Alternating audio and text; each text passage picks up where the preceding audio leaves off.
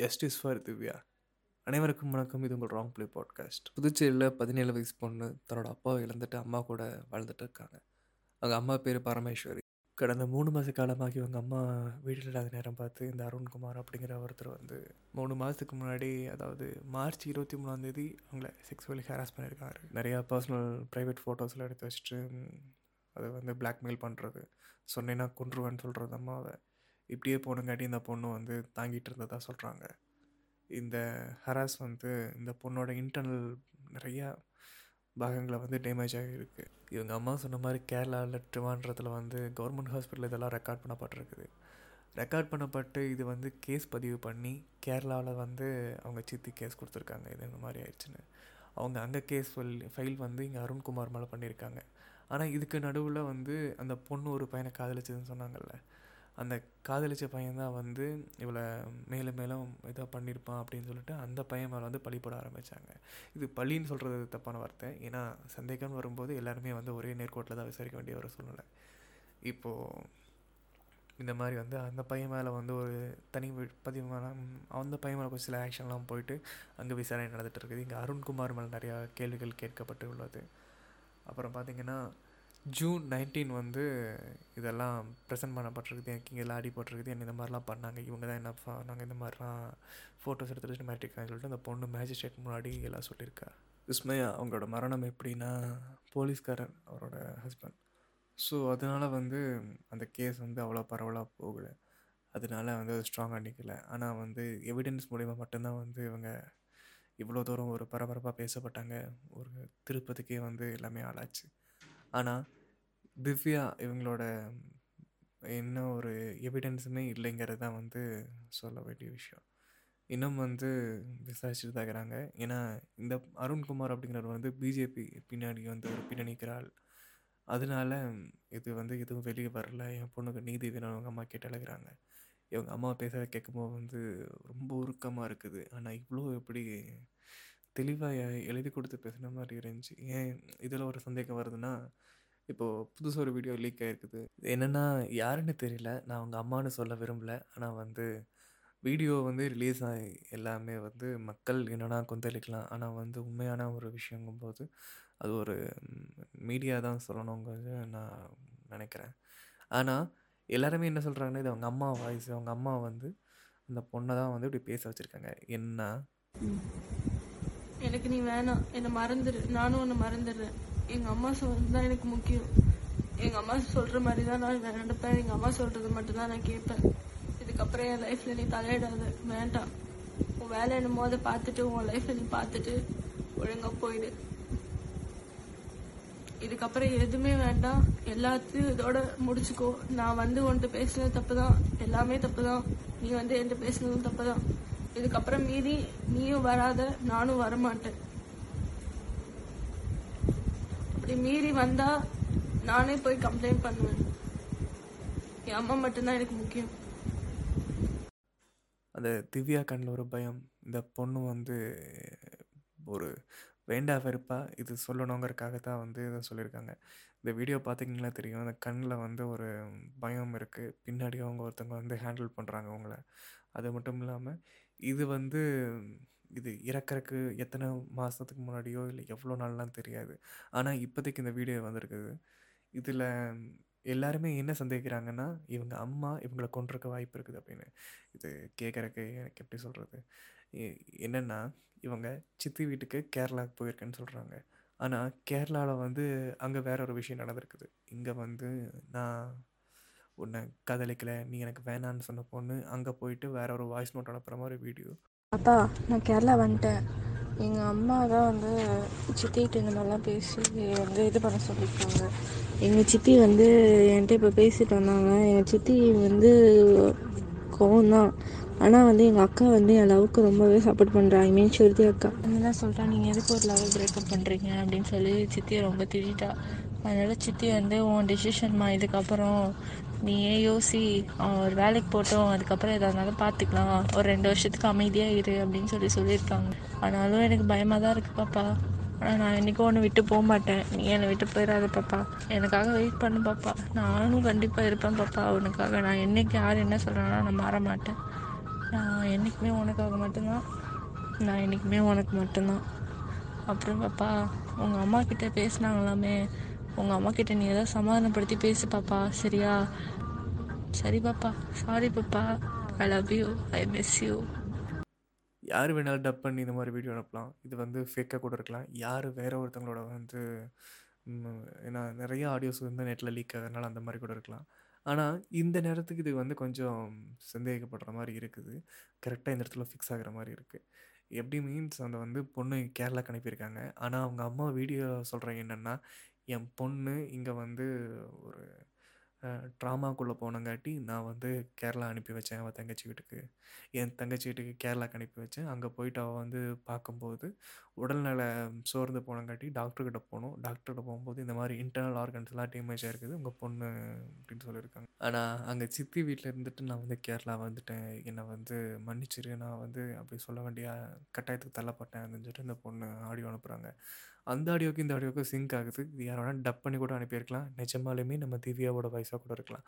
ஆனால் இது ரெண்டு விதமான ச சர்ச்சைகளுக்கு வந்து ஆளாக்குது. என்னென்னா, என் பொண்ணு கற்பழிக்கப்பட்டால், இங்கே வந்து சோர்ந்திருந்தால், ஒரு ட்ராமாக்குள்ளே போனால், நான் வந்து அவளை கேரளாவுக்கு அனுப்புனேன், அங்கே தெரிஞ்சுது அப்படின்னு சொல்லிட்டு அவங்க சொன்னாங்க. ஆனால் என்ன விஷயம்னா, நீ வந்து லவ் பண்ணாத, நீங்கள் இருக்காதேன்னு சொல்லிட்டு அந்த பொண்ணை பிரித்து கேரளா கூட்டிகிட்டு போன மாதிரியும், அந்த பொண்ணு அங்கே இருந்துட்டு நான் அவனை லவ் பண்ணுறேன்னு சொல்லிட்டு அங்கே சொல்கிற மாதிரியும், அவங்க சித்தி அங்கே அட்வைஸ் பண்ணுற மாதிரியும் இருக்குது.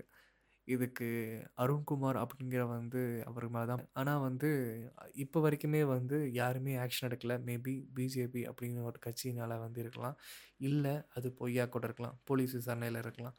இப்போது அருண்குமார் அப்படின்னா இவ்வளோ நாள் கண்டிப்பாக விட்டுருக்கவே மாட்டாங்க. அவன் ஃபோனை எடுத்து இந்த ஃபோட்டோஸ்லாம் உண்மையாக நிஜமான வீட்டில் இருக்கா அப்படின்னு சொல்லிட்டு தேடி தேடி இருப்பாங்க.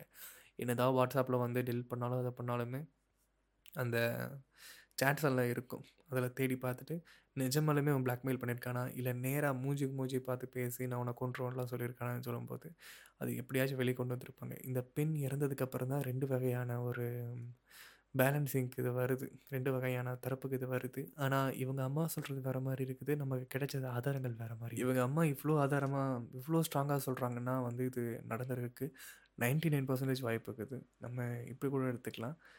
என்னென்னா, அவங்க வாடிக்கே வச்சுருக்கலாம் எவ்வளோ ஒரு பிரச்சனைனா டக்குன்னு கே கேரளாவுக்கு கூட்டிகிட்டு போகிற மாதிரி. ஏன்னா அவங்க வந்து அவங்களோட சொந்த தங்கச்சி அவங்க சித்திங்கும்போது அங்கே வந்து அவங்க வயசுலேயே இன்னொரு சொன்னாங்கன்னா, அவங்க ஒரு அக்கா அங்கே இருக்காங்க, அந்த பெண் பேர் சொல்ல விரும்பலை, அந்த அக்கா அவங்க இருக்குங்காட்டி நான் வந்து சப்போர்ட்டாக இருந்தால் அவங்க அம்மாட்ட பேசினாங்கும்போது, இது அந்த பொண்ணு ஒரு பையனை முன்னாடியே லவ் பண்ணியிருக்கலாம், அந்த லவ் பண்ணுங்காட்டி இது வேணாம் அப்படின்னு சொல்லிட்டு அவங்க அம்மா அடிச்சிருக்காங்க. அந்த வீடியோவில் பார்த்தாலே தெரியும். அடித்து வந்து இதை தான் நீ பேசினவங்கறக்காக ஃபுல் அண்ட் ஃபுல் வந்து ஒரு ஆடியோஸ் இந்த ஒரு இதுதான் சொல்லிட்டு ஒரு ஸ்கிரிப்ட் மாதிரி சொல்லி கொடுத்து அந்த பொண்ணு அப்படியே ஒப்பிச்சுது. அந்த வீடியோவை எடுத்து அந்த பையனை கண்டிப்பாக அனுப்பியிருக்காங்க. இது முடிஞ்சதுக்கப்புறம் அந்த பொண்ணை வந்து நீங்கள் இருக்காத கேரளா போன்னு அனுப்பியிருக்காங்க. அந்த கேரளா போன்னு அனுப்பினதுலேருந்து அங்கேருந்து அவங்க சித்திக்கு வந்து சப்போர்ட் பண்ணி அவங்க வந்து அவங்களோட சித்தியோட பொண்ணு பேசியிருக்காங்க, எதுக்கு இந்த லவ்வை பிரிக்கிறீங்கங்கும்போது இவங்க அக்கா ஒரு மிகப்பெரிய சப்போர்ட்டாக இருந்தாங்காட்டி அவங்க சித்தியும் வந்து என்னால் என்ன பண்ண முடியுமோ பண்ணிக்கோ, என்னால் வந்து எதுவும் பண்ண முடியல, கை மீறி போச்சுன்னு சொல்லிட்டு அவங்களே சொல்லிட்டாங்க. இது முடிஞ்சு சில ம க நாட்கள் கடந்து இங்கே திரும்ப வந்ததுக்கப்புறம் அருண்குமாரால் இவங்க வந்து ஹராஸ் பண்ணப்பட்டிருப்பாங்க. ஹராஸ் பண்ணப்பட்டு இங்கே வந்து அவங்க இருக்க முடியாமல் உடல் சோர்ந்து திரும்ப வந்து நீ அங்கே போறியான்னு கேட்டு அங்கே அனுப்பி வச்சு அங்கே பார்த்து அங்கே வந்து இதெல்லாம் நடந்திருக்கலாம். ஆனால் இது நாள் வரைக்கும் எந்த ஆதாரமும் வெளியே வரல. பிஜேபி அப்படின்னு சொல்லிட்டு ஒரு கட்சினால் மட்டும் இவங்க வந்து பின்னணி இருக்கிறங்காட்டி இவங்க வந்து ஒழிஞ்சிட்டு இருக்கிறாங்களான்னு தெரியல. இன்னும் போலீஸ் வந்து அதுக்குண்டான எவிடென்ஸும் இல்லை. அந்த அருண்குமார் இன்னும் பிடிக்கணுங்கிறது வந்து கருத்துன்னு இல்லை, அதுதானே நியாயம். இன்றைக்கி கிரண்குமார் விஷயத்தில் பார்த்திங்கன்னா என்ன மாதிரின்னு தெரியல, காத்திருப்போர் பட்டியலில் போட்டிருக்காங்க, வெயிட்டிங் லிஸ்ட்டில் போட்டிருக்காங்களா, ஏன்னா அப்படி வந்து தான் வந்து மோ மோஸ்ட்டாக சொல்லப்படுது. ஆனால் இ இவரோட அவரோட வேலைக்கு எதுவுமே வந்து இல்லாமல் அவர் மேலே இப்போ பழிகள் இருக்கிறனால, அவர் மேலே கேஸ் நடந்துக்கிறனால அவர் வந்து வெயிட்டிங் லிஸ்ட்டில் போடுறதுக்கு வாய்ப்பு இருக்குது. அது வந்து போலீஸ்காரர் அப்படிங்கும்போது அவருக்கு ஒரு அவ்வளோதான் அப்படின்னு நிறுத்தியாச்சு. ஆனால் இது வந்து ஒரு மாதர் சங்கம் தான் வந்து இதை மெயினாக பார்த்துருக்கணும். அந்த ஒரு கேஸை கேரளாவில் எப்படி நீங்கள் வந்து இவ்வளோ ஒரு குடும்பம் பண்ணலாம் அப்படிங்கும்போது அவங்க வந்து இந்த வரதட்சணை கொடுமையில் வந்து அவங்க எடுத்து பேசியிருக்கலாம், அது வந்து அந்த இடத்துல விஷயமா பேசலாம். ஆனால் இது என்ன மாதிரி விஷயம்னே தெரில திவ்யா பொறுத்த வரைக்குமே. மேபி மேபி தான் நான் சொல்கிறேன். ஏன்னா இவ்வளோ கண்டி ஆதாரத்தோடு அவங்க சொல்கிறாங்க, இவ்வளோ ஸ்ட்ராங்காக சொல்கிறாங்கன்னா அங்கே நடந்திருக்க வாய்ப்பு இருக்குது. இல்லை நம்ம பொண்ணை நம்மளே வந்து இந்த ஜாதிக்காக கொலை பண்ணிவிட்டு, ஏன்னா ஒவ்வொரு நியூஸ் தர தரப்புலையும் பார்த்திங்கன்னா, ஏன்னா ஒவ்வொரு மீம் பேஜ் வந்து இப்போ அப்பப்போ வந்து நியூஸ் ஃபீடாகவே இருக்குது. ஜேர்னலிஸ்ட்டெல்லாம் தாண்டி அவங்க வந்து பக்கத்தில் இருக்கிறவங்க, தெரிஞ்சவங்க, அந்த ஊருக்காரங்கும் போது அவங்கெல்லாம் வந்து நிறையா நியூஸ் கலெக்ட் பண்ணிட்டு ஒவ்வொரு நியூஸும் இப்போ வெளியிட்டுருக்குறாங்க. அங்கெல்லாம் என்ன சொல்கிறாங்கன்னா, இவங்க கேரளாவுக்கு அனுப்பி அந்த பொண்ணை கொண்டிருக்காங்க. கொண்டுட்டு அங்கே வந்து ஒரு டாக்டர் மூலிமா வேறு விதமாக வந்து ஒரு ஃபைல் க்ரியேட் பண்ணி இங்கே வந்து என் பொண்ணு இப்படி இறந்துட்டா அப்படின்னு சொல்லிட்டு அவங்க வந்து பின்பம் க்ரியேட் பண்ணுறாங்க. இதுக்கு வந்து பல மாதமாகவே வந்து தனி மனித தாக்கலாக கூட இந்த அருண்குமார் மேலே அவங்க வந்து பழிய போடுறாங்கன்னு சொல்லிட்டு இருக்கிறாங்க. இதெல்லாம் வந்து சினிமாட்டிக்காக இருக்குது கேட்குறக்கு. ஆனால் அருண்குமார்ட்டே பார்த்தா எதுக்குடா என்ன இழுக்கிற, நான் பாட்டுக்கு சும்மா இருந்தடான்னு சொல்லிட்டு அவங்க இருக்கலாம். ஆனால் வந்து இது என்ன மாதிரி விஷயம்னு தெரியல. இது எல்லாமே வந்து பேசிக்கக்கூட விஷயம். எப்படின்னா, என்னை என் ஃப்ரெண்டு கால் பண்ணிட்டு மச்சான் இதை நடக்குதுன்னு சொல்லுவாங்கல்ல, அந்த மாதிரி தான் அவங்க கூட நான் பகிர்ந்துக்கணும்னு நினைக்கிறேன். இது மதம் கறி மாதிரி ஹலோ அப்படின்னு சொல்லிட்டு போகிறேன் விரும்பலை. இருந்தாலுமே நம்மளோன்னு ஆரம்பிச்சிருக்கோன்னு சொல்லாங்க இருக்கா தான் நான் ஒன்று ஆரம்பித்தேன். அதையும் தெளிவாக சொல்லணும்னு சொல்லிட்டு என்னோடய கருத்து. இப்போது அந்த வீடியோஸ் ஒவ்வொன்றும் அட்டாச் பண்ணியிருக்கேன், ஒவ்வொரு ஃபோட்டோஸும் அட்டாச் பண்ணியிருக்கிறது கூட. நீங்களே பாருங்கள், உங்களோட முடிவுகளை கமெண்ட்ஸில் சொல்லுங்கள். அனைவருக்கும் வணக்கம். எனது பேர் பரமேஸ்வரி. எனது மகள் திவ்யா, அவர் பதினேழு வயசு ஆகுது. நான் என் கணவரை இருந்து நானும் என் மகளும் குருமாம்பேட்டை அமைதி நகர் ஏரியாவில் தனியாக வசித்து வருகிறோம் இருபது வருட காலமாகும். இந்நிலையில் நான் வெளியே சென்றிருக்கும் நேரத்தில் அந்த தெருமனையில் உள்ள அருண்குமார் என்ற ஒரு பையன் என் பொண்ணை வீட்டுக்குள் புகுந்து பலாத்காரம் பண்ணி கொடுமையான முறையில் அவளை சித்திரவதைப்படுத்தி ஃபோட்டோ எடுத்து வீடியோ எடுத்து வச்சுக்கிட்டு, ஆடை இல்லாமல் வீடியோ எடுத்து வச்சுக்கிட்டு அவளை அடிக்கடி மிரட்டி நான் இல்லாத நேரத்தில் வீட்டில் புகுந்து அவளை மூணு மாத காலமாக அவளை சித்திரவதைப்படுத்தியிருக்கிறான்.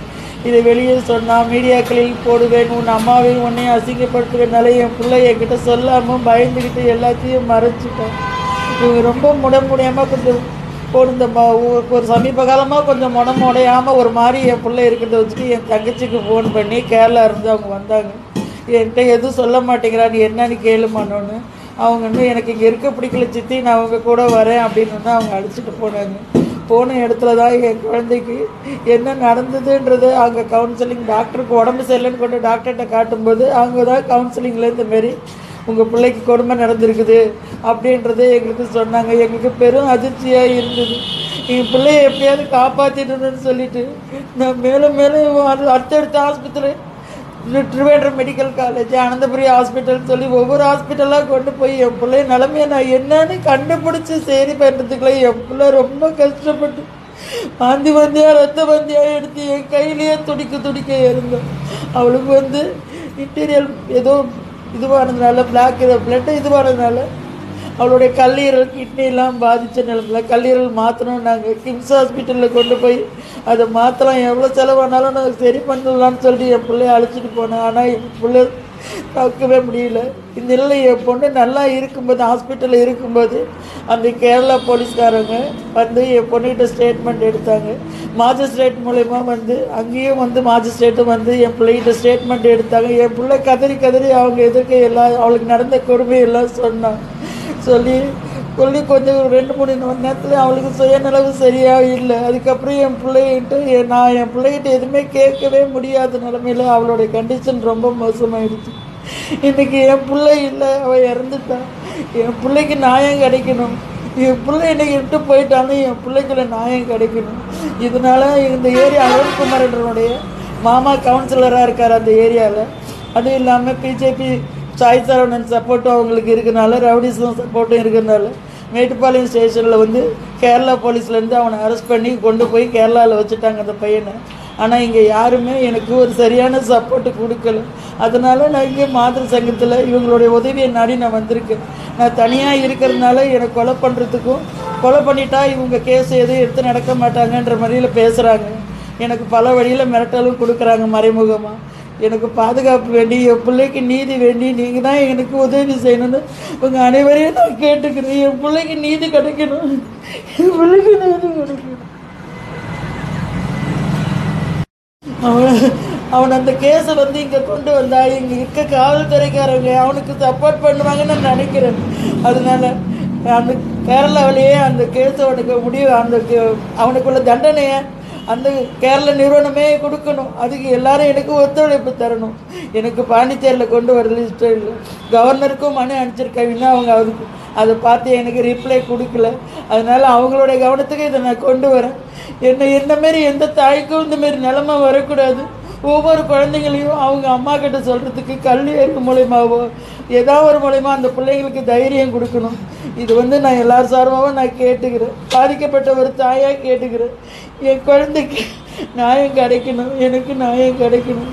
என் பிள்ளைய போய் என்னை விட்டு போயிட்டா இருந்தாலும் என் பிள்ளையோட ஆத்ம சாந்தி அடையணும்னா அவளுக்கு நான் செய்ய வேண்டிய கடைசி இது. எனக்கு எல்லாரும் ஒத்துழைப்பு கிடைக்கும்.